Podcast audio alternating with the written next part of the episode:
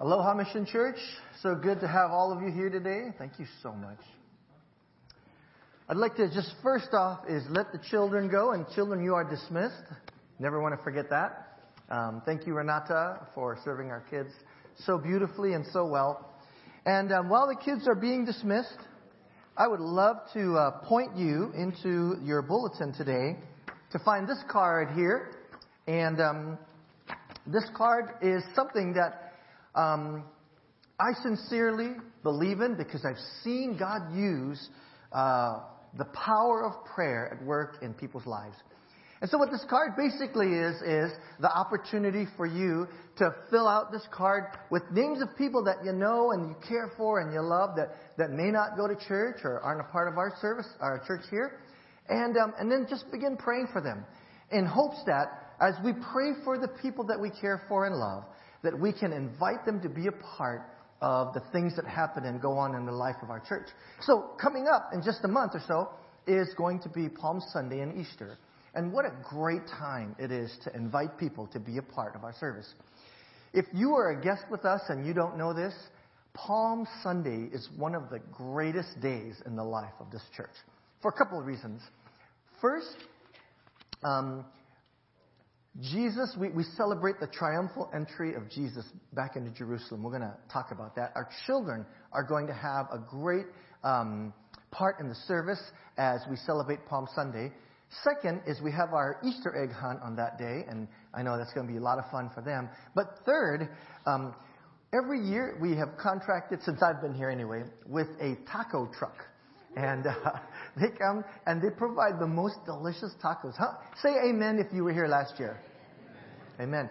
Liz, uh, Liz Horrocks helped us with that. And thank you, Liz, for introducing that taco truck to our church. So it's a great day to invite friends to church on that day. The following Sunday is Easter Sunday, the greatest day in the life of our church. So this is just a way for you to engage with God, to ask God to help uh, as you invite people to come. You can invite anybody to come on church to church anytime you want. But if you've noticed, um, it might be that that your invitations have fallen flat? Maybe it's because we've not preceded any of our invitations by asking God's help. And when you pray for your friends, let them know you're praying for them. And uh, say, hey, Dave, call him up on the phone. I'm going to be praying for you over the next few weeks, just for God's favor to be upon you. If there's anything that you need prayer for, let me know. And if Dave says, yeah, could you pray for it? And he lets me know, I write it down on my card. I pray for Dave and his request. And then, in a few weeks, I call him back and I check in with Dave to see how things are going. And, uh, and what that does, it gives us an opening to have a spiritual conversation and invite them to Easter. Because if you just call somebody out of the blue, hey, you want to come to Easter Sunday? You know, they're like, ah. But when you've already invested prayer into their lives, it is a great way, a great way to invite people to come. So, I share that with you in hopes that 100% of the church will engage in prayer for the people that they care for. Amen? Amen. If you have your Bibles, and I pray that you do, please open it up to John chapter 13. We're going to be looking at John chapter 13 today, but I'll just take the first few moments to remind you of what we talked about last Sunday Last Sunday, we looked at Jesus raising Lazarus from the grave. And the most important part, for me anyway, in that message of Jesus raising Lazarus from the grave is in, in John chapter 11, verse 25, when Jesus tells Martha, I am the resurrection and the life. Whoever believes in me will live even though they die. And whoever believes in me and lives, I mean, and dies, will continue to live. And so, this statement of Jesus is so profound uh, because we're looking at the Christology of, of understanding who Jesus is. And at the end of my sermon, because we didn't talk any about Lazarus till the very end, and when Jesus says to Lazarus, Come out, and Lazarus does, Jesus proves he is who he says he is. He says, I am the resurrection and the life. Lazarus, come on out. And the dead Lazarus comes out. And Jesus is who he says he is, which is so important to know if we're looking at Christology and understanding who Jesus is. And as we continue in our journey with Jesus, following the, the raising of Lazarus from the grave, as you read John chapter 11, John chapter 12, is the triumphal entry of Jesus into Jerusalem. Now, here's the challenging part with the whole time frame. The triumphal entry of Jesus is what we consider Palm Sunday. And that's not for another month. and so, but the, the, the, the things that happen in the last week of Jesus' life, from his entry into Jerusalem till his arrest uh, and, and, and his crucifixion, that last week is so important. And so we're going to take the next three or four weeks to look at what happened during that week and then retroactively go back to the triumphal entry on Palm Sunday. Is that okay with you guys? Yeah. Thank you. Thank you so much, Ricardo. I was like, oh, I hope someone says yes. So, um, and so we're going to look back um, on April 2nd to Palm Sunday, and um, and but you have your finger there in John chapter 13. And in John chapter 13, if, if you've been in the church, you might know this, that John chapter 13 is mm, one of the most humbling passages of Scripture. It's Jesus washing the disciples' feet.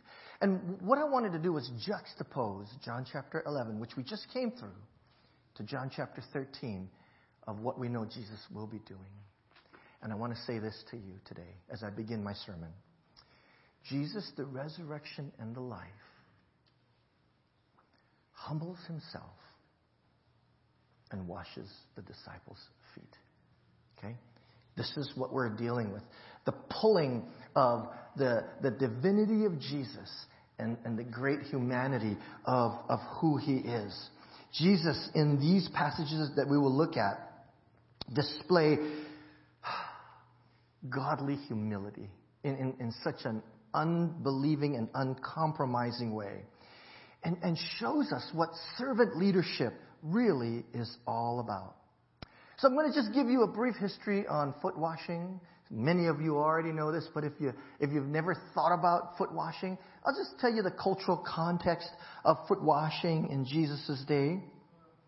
Foot washing was a common thing in Jesus' day, right? It, it, it wasn't like us today. If you, if you, talk about washing someone's feet today, like, ugh, right? Because it's, it's not common for us to wash people's feet. But it was a, part of Jesus' culture. It was very common. And it was, it, was, it was common so much so that it was a part of their culture, right? It was a cultural thing. And the reason why it was because where they lived was warm and they did not have paved roads. So everywhere you walked was on dusty roads, and everybody they, they wore sandals. The, the kids today wear sandals, and and my my daughters call them J slips, Jesus slippers. So that's what she calls her sandals. And, um, and walking was the main mode of transportation to get anywhere. So you would have sandals walking on dusty roads, and by the time you got home or you got to someone's home, you, your feet was kicked up with mud and, and dirt, and, and you didn't want to track that into your home. So, in those days, it was very common to have someone wash your feet before you entered into a person's home. Okay? That's very customary, very culturally acceptable. It's not like that for us today, right? Our culture here today, we have paved roads, we drive our cars, you know, we, we wear our shoes, and so our feet aren't dusty and dirty. We don't need to wash one another's feet, and so this is not a part of our culture. Where I'm from in Hawaii, it's a blending of the two. Hawaii is a lot warmer than here. It's much warmer than here. The reason I, I wear slippers in my home because the floor is so cold, right? And so, ah, oh, I can't walk around. And but in Hawaii, we don't wear our slippers in the home. It's very warm, and so you can walk around your house barefoot. It's fine. And in Hawaii, we, we, we have cars, obviously. Um, it's true. We, we, live in, we live in grass shacks, but we have cars. we have cars, we, we, we eat, or you catch the bus, but Oh, everyone wears slippers. You see that picture right there? This is a very common cultural picture of what a home in Hawaii looks like. Because in Hawaii, everyone kicks off their slippers or shoes before you enter into someone's home. Very culturally acceptable. In fact, it's the cultural norm. You don't walk into someone's house with your slippers or shoes on in Hawaii. If you ever go to Hawaii, just understand that. Here in San Diego, it's okay. You can walk in someone's home and shoes and no one gets offended. But if you walk into someone's home and sh- with, with your slippers or shoes on in Hawaii, you're going to hear about it. Hey, take your slippers off before you come into my house. It's just a culture, okay? That's what it is there. The, the culture of Jesus' day was they, they, they washed each other's feet because that's what the culture was. So that you understand about foot washing. One more thing about foot washing in Jesus' day. If you were, if you were well-to-do, if you were rich, you, you, probably had servants. And if someone came to your home, or if, I, if you went home, the servant of your house would wash your feet before you entered the house. Okay? And if you didn't have, uh, if you weren't wealthy, you didn't have servants, then it would be the youngest child that would do that. Christian, I see you there. I know you're the youngest boy in your house. So, so was I. I grew up as the youngest child in my home. How many, how many babies of the house are we have? Okay, I see, I see your hands. Thank you. You would, you would join Christian and I standing by the door and washing um, people's guests or our parents' feet when we came home because that was the culture. Was it humbling? Sure. Was it humiliating? Maybe. Maybe. I mean, it would be humiliating today, but definitely humbling in, in Jesus' day. And in John chapter 13, we find Jesus and his disciples in the upper room preparing for the Passover feast. That's where we find this. John chapter 13 is, is not only the washing of, uh, of the feet of the disciples, it's where kind of where Jesus institutes communion as well too. They're about to, to have this holy meal. And, and they're preparing for the Passover meal. The Gospel of John, though, it, John doesn't tell us how Jesus and his disciples get to the room, right? All four Gospels tell of, of the upper room story. But, but John doesn't tell us how they get there. Mark's Gospel tells us. So we're going to look at Mark first before we get to John 13, just so that you know what the context is there. Okay? So in Mark chapter 14, verses 13 to 15, Jesus tells his disciples, Go into the city and a man carrying a jar of water will meet you. Follow him and say to the owner of the house he enters, the teacher asks, Where's my guest room where I may eat the Passover with my disciples? And he will show you a large room upstairs, furnished and ready. Make preparations for us there. Okay. Very important to know the context as the disciples and Jesus go to the upper room. Right? The disciples uh, were, were told by Jesus to prepare for this fa- uh, Passover meal at a place that they've never been to before. It's kind of so that you understand. I'm trying to help you get to the picture. It's kind of like going to an Airbnb, right? Jesus and his disciples go to this Airbnb, right? And, and, and it's, it's a big room. They, they've, someone's let them use it. I don't know if they're renting it, but they're, they're there in a place they've never been before. And, um, and here, um, there's no host, right? No one's saying, okay, let me, let me host you. They're, they're up there by themselves. It's not their home, so, and, and the reason this is important is because of what's about to happen, and we all are preparing ourselves to hear the story of, of Jesus washing the disciples' feet. So, as, as Jesus and his disciples make their way to this upper room, nobody's thinking about this ritualistic cleansing that they all have to go through before they eat the meal of being clean to wash their hands and feet. And when you, when you picture Jesus eating the Last Supper with his disciples, Very often you will get that picture in your mind of Leonardo da Vinci's portrait of Jesus' Last Supper where they're all sitting at a table, all face turning in towards Jesus. That, I would, I would say that that, that painting is historically inaccurate in that when we, when we understand how people had meals in those days, they, they didn't sit up on a table like we do today. That's, that's our culture. We sit up on tables and we eat meals. But, but in Jesus' day, what happened was they had cushions on the ground and a, a very low table.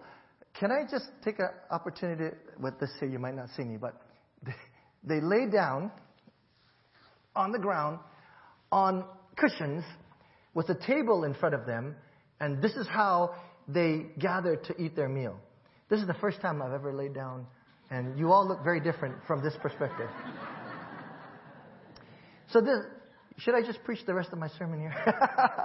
this is what they, they looked like as they ate their meal. You may have seen descriptions of this. Some may be sitting like this, but th- there's a reason this, knowing this, is so important. Because they weren't sitting up at a table like this. And the reason this is so important for us to understand is because when you're laying down like that on the floor with 12 other people sitting around a table getting ready to eat, it's really important then to make sure your hands are clean, but maybe even more so your feet. Right? When I'm, when I'm sitting at a table like this, who cares what my feet look like? Because we're up here. But when we're on the floor, and Tom, my feet are right next to your face. exactly, right? You're going to want to hope and wish that I cleaned my feet before we ate. You see what's happening now? You get the picture that, that it's not us sitting at a table eating dinner, but we're laying and lounging together and having clean hands. And just as important, maybe more important now, your feet washed is so important. And this fact was not lost on Jesus. He knew exactly what was going on here. And in John chapter 13, Jesus and his disciples are getting ready to eat this meal. And none of the disciples, none of the disciples were going to offer to humbly wash each other's feet. They just weren't. And we know none of the disciples were going to humbly wash each other's feet. Because leading up to the meal, we hear bits and pieces of what the disciples were talking about. And sometimes you would find that the disciples would argue with one another. And you know what they were arguing about? It wasn't about the Padres and how much they're paying Manny Machado. Okay, it's not about that. It wasn't about the latest TikTok video and which one was the funnest. You all know what the disciples were arguing about. They were arguing about who of them was going to be the greatest when they get to the kingdom of heaven. That's what they would argue about, right? They argued about which of them would be sitting on Jesus' right hand. And because all of them wanted to be that person, the greatest in the kingdom, sitting right beside Jesus' right hand, none of them were willing to lower themselves to serve each other. Because, like all of us, they all wanted to be served. It's true. They wanted to be served. And the elephant in the room now, right? The elephant in everybody's lounging around. They're about ready to eat. Nobody's washed their hands. Everybody's feet is dirty. Everybody knows what's going on. This is a cultural norm. And the elephant in the room is who's going to wash our feet? And None of the disciples want to bring it up. You know why? Because the moment you bring it up, Jesus is going to say, well, why don't you wash each other's feet, right? You can see Jesus totally saying that. So the disciples were afraid to even ask. They, they didn't probably even want to make eye contact with Jesus, knowing that this was. That happens to me a lot.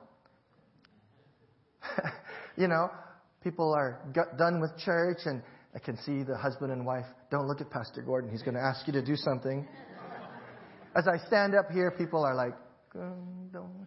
You know, people don't want to look me in the eye because they're afraid that if you look me in the eye, I might call you out in the middle of the sermon. Chad Wolf. he doesn't care though. you know, and, and, people, they don't want to make eye contact. And this was the case right here. I believe with Jesus. The disciples, they, they, they were all afraid to look Jesus in the eye. But Jesus knows what's going on, right? Jesus knew that the disciples didn't want to, to do this. No one was going to volunteer. And so, Jesus gets up from the floor, takes off his garment, grabs a bucket, puts a towel in it with water, and he's the one. The resurrection and the life bends down and starts to wash the feet of his disciples. Now, the disciples then, looking at what just is taking place, I'm pretty sure they're, they're, they're filled with embarrassment almost, right? These reluctant disciples of Jesus respond to it. I'm going to read for you now from John chapter 13. Now that you see the context of everything that's happening, they're not sitting at a table, they're all laying down on cushions with a tiny little table, the food in the middle, they're dirty and no one's willing to move a muscle. And this is what this is how it goes down. It was just before the Passover festival, and Jesus knew that the hour had come for him to leave this world and go to the Father. And having loved his own who were in the world, he loved them to the end. The evening meal was in progress. And the devil had already prompted Judas, the son of Simon Iscariot, to betray Jesus. And Jesus knew that the Father had put all things under his power, and he had come from God and was returning to God. So he got up from the meal, took off his outer clothing, wrapped a towel around his waist, and after that he poured water into a basin and began to wash his disciples' feet, drying them with the towel that he had wrapped around him. You guys see the picture in your mind about what's happening here? Now, I want to just take this opportunity to point out a couple of things that we read here in John's Gospel. We read something really interesting. We read that Jesus knows some things. I'm going to point out the things here that Jesus knows. And the reason this is important is because it makes this even more significant what Jesus does. First thing, Jesus knows that the hour for him to leave was here. He wasn't going to have much longer. And Jesus knew that. And Jesus knows that Simon I'm sorry, not Simon, Judas. Jesus knows that Judas was going to betray him. Jesus knows that. It also says in the Bible that Jesus knew that the Father put all things under his power. And Jesus knew that he was going to be returning to God real soon. He knew all of this. So, what Jesus does here, the next thing that Jesus does, is the most humbling thing in the world, right? Given that you only have just a short time left on this world, what would you do? Knowing that you had a short time on this world and you had resources to do anything, the Father had given Jesus all the power. What would you do? it wouldn't be so surprising if you wanted to get the most out of life. Or to, to go and see things that you have never seen before. Some people knowing that, that the only, they have just a short amount of time, they, they want to go and, and see the world, right? Take these amazing vacations. Some people want to go to Disneyland. Some people want to go take a European vacation. Some people want to go to Hawaii with the remaining time that they have left. I've never been there. I want to see how beautiful it is. A lot of people with just a short amount of time left, they, they, they, they want to they want to do things that they want to do, right? The bucket list things.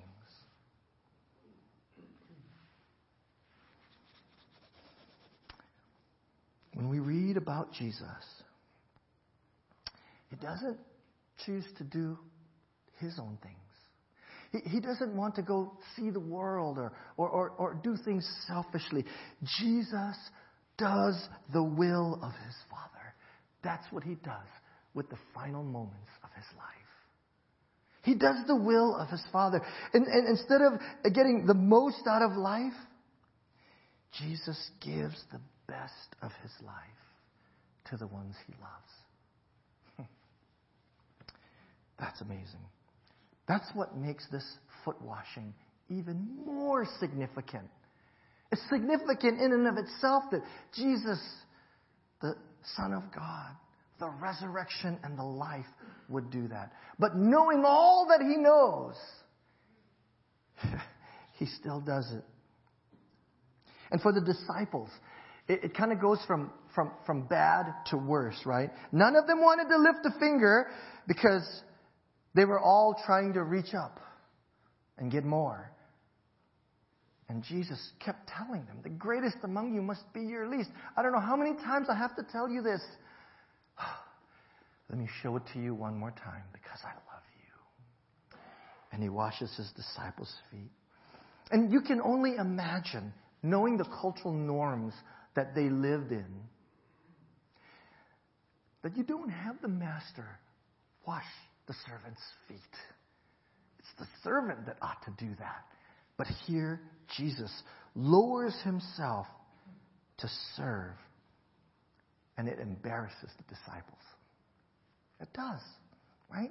It embarrasses them. They, every, Jesus would start to wash the first disciples' feet, and I'm sure going through their mind is like, oh my gosh, I can't believe he's doing this. And all the disciples are watching, thinking to themselves, can you believe what Jesus is doing? And then it gets to them, and they're like, oh, I can't believe he's doing this to me. Everybody feels the awkward dissonance of what is going on until Jesus gets to Simon Peter. And finally, because Simon's the person that, you know, always talks and speaks, he speaks up. And in, in John chapter 13, verses 6 to 8, Simon Peter protests. This is, this is madness. Verse 6 says, He came to Simon Peter, who said to him, Lord, are you going to wash my feet? And Jesus replied, You do not realize now what I am doing, but later you'll understand. No. No, no, no. I can picture Simon saying that. Not just once. He's reiterating, No, said Simon Peter. You shall never wash my feet. And then Jesus says some of the most interesting things here. He says, Unless I wash you, you have no part with me. Doesn't that sound weird? Simon, unless I wash your feet, you can't be my disciple. Or unless I wash my feet, you have no place in heaven. Isn't that weird? Because doesn't Jesus doesn't say that's how salvation is found by by me washing your feet. Guys, there's a greater significance to what is going on here. Jesus is not saying that unless I wash your feet, you can't be my disciple. And he's not saying unless I wash your feet, you can't go to heaven. No. Jesus was using this moment to point to something even greater. And the symbolism of washing feet here, this humbling act of Jesus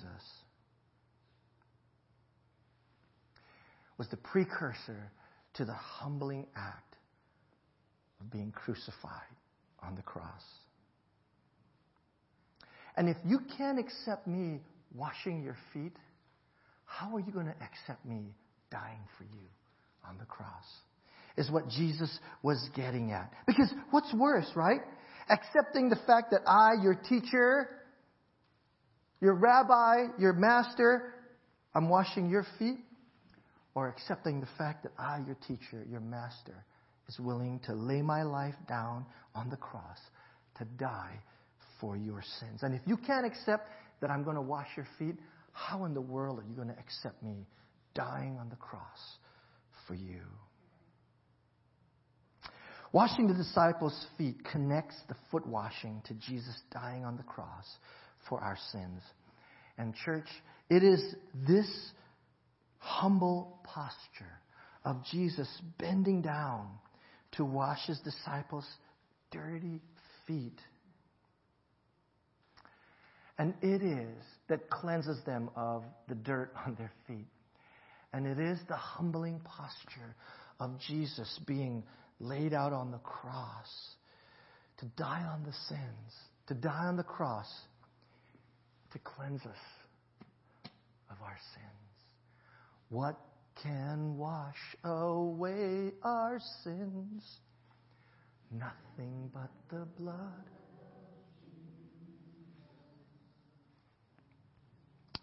Church, this is where we're at. We're all faced with accepting this humbling sacrifice of Jesus the same way the disciples were faced with accepting what Jesus was doing for them. So, this makes our salvation completely free of anything we've ever done to deserve it. It's all, it's all in the humbling, humiliating self sacrifice of Jesus that saves us. Do you accept that? Do you accept that? Or are you still struggling with what I can do to find my way into heaven? You can't. Can't. And so, today, if you've never come to the point where you are willing to accept the fullness of Jesus' humbling, humiliating posture of death for you. Today's your day. Today is the day that you can know salvation free and clear, not for anything that we've done to deserve it, but completely because Jesus paid it all. And if you're at that place where you know that Jesus has paid it all for you, then Jesus says one more thing come, follow my example, and do unto others what I, your master, your teacher, have just done for you. Jesus invites us into taking the next step to follow the example of His humility and His self-sacrifice and service to others. Because if Jesus is willing to humble Himself so low for others, then His disciples and all who follow Him should be willing to do the same thing. In verses 12 through 17, Jesus says, Do you understand what I have done for you? He asked them. You call me teacher and Lord, and rightly so. That's what I am. But now that I, your Lord and your teacher, have washed your feet, you should also wash one another's feet. I have set you an example that you should do as I have done for you. Very truly I tell you, no servant is greater than their master, nor is a messenger greater than the one who sent them. Now that you know these things, you'll be blessed. You will be blessed if you do them. wow. Now, you guys ready for the frosting on the cake? Here's the frosting on the cake. I reiterated, I said this earlier. I said this earlier. That the entire time Jesus is with his disciples. He knows what's going on. The Bible tells us Jesus knew that the hour had come. Jesus knew he was going back to the Father. You know what else Jesus knew? He knew that Judas would betray him. He knew it. So what does Jesus do? He spits on Judas's feet, right? No? He stamps on Judas's toe. You betrayer, right? Is that what Jesus does? No. Those are the things I probably would have done. But not Jesus. He washes Judas's feet. No. He washes the feet of the person he knows is about to betray him. Why does he do that? He does that for your benefit and mine to set an example of how we are called to live. Yeah. And this is what I love so much about Jesus. I say this again and again and again. Not that he tells us how to love our enemies, but he himself does it first. And then he gives us this beautiful example of how to follow that. And you know, in Luke chapter 6, verse 35, Jesus says these words Love your enemies, do good to them, lend to them without expecting to get anything back. Then your reward will be great, and you will be children of the Most High, because He is kind to the ungrateful and the wicked. That's who He is. And He calls us to live that way. Not only does He teach us how to do that, He's the example of that. He does it himself. Oh, my goodness. Some people say, Thanks a lot, Jesus. But I do. I do. Because if he hadn't done it, why should we? Just because he says so? but now that he does it and he teaches it, wow, what an example to follow.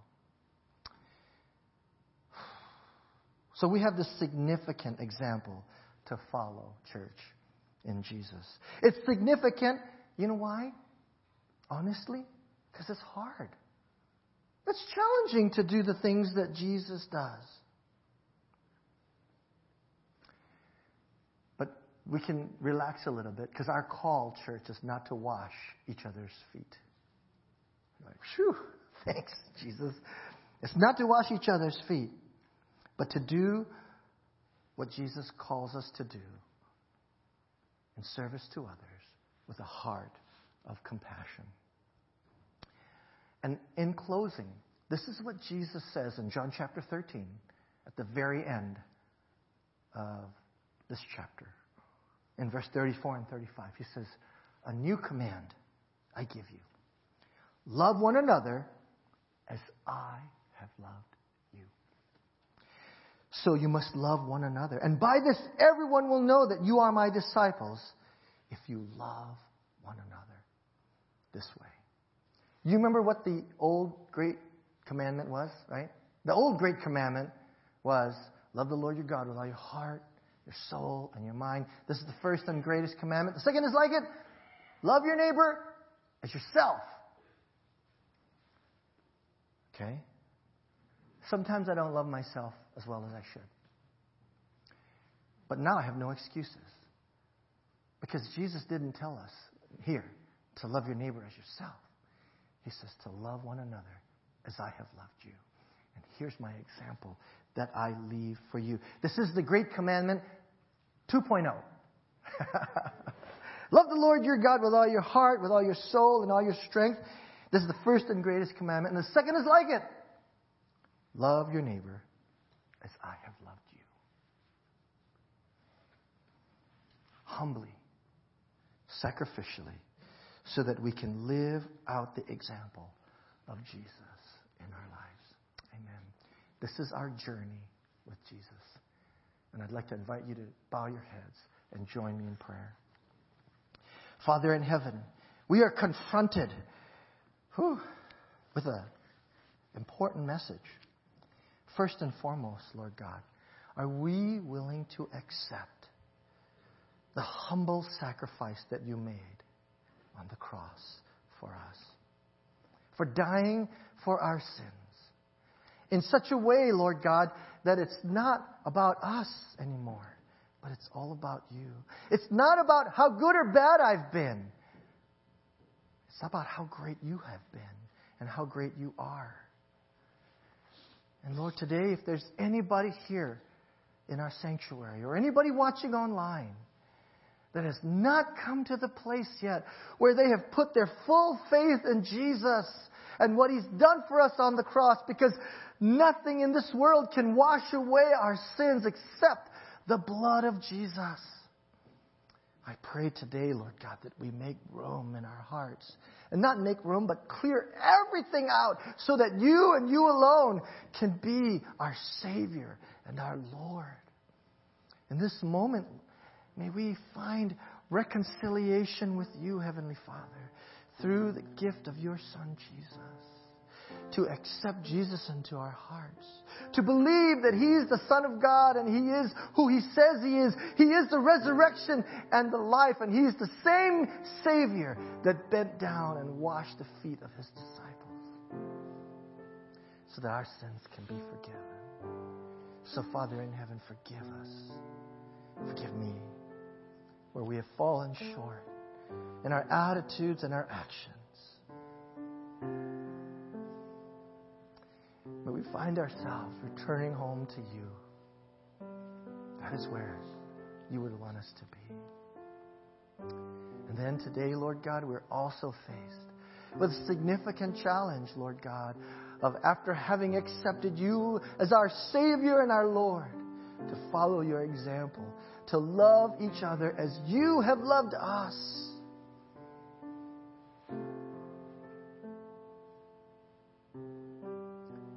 Come to realize, Lord God, I can't do that without your help. But you have helped so much in that you've given us an example. And you've given us your Holy Spirit. And you have loved us. And we didn't deserve it. So today, Lord God, may we be committed to serving you authentically loving you, humbly serving one another. And in these days, help us to intentionally share you by the way we live. We ask this in Jesus' name. And all of God's people said, Amen.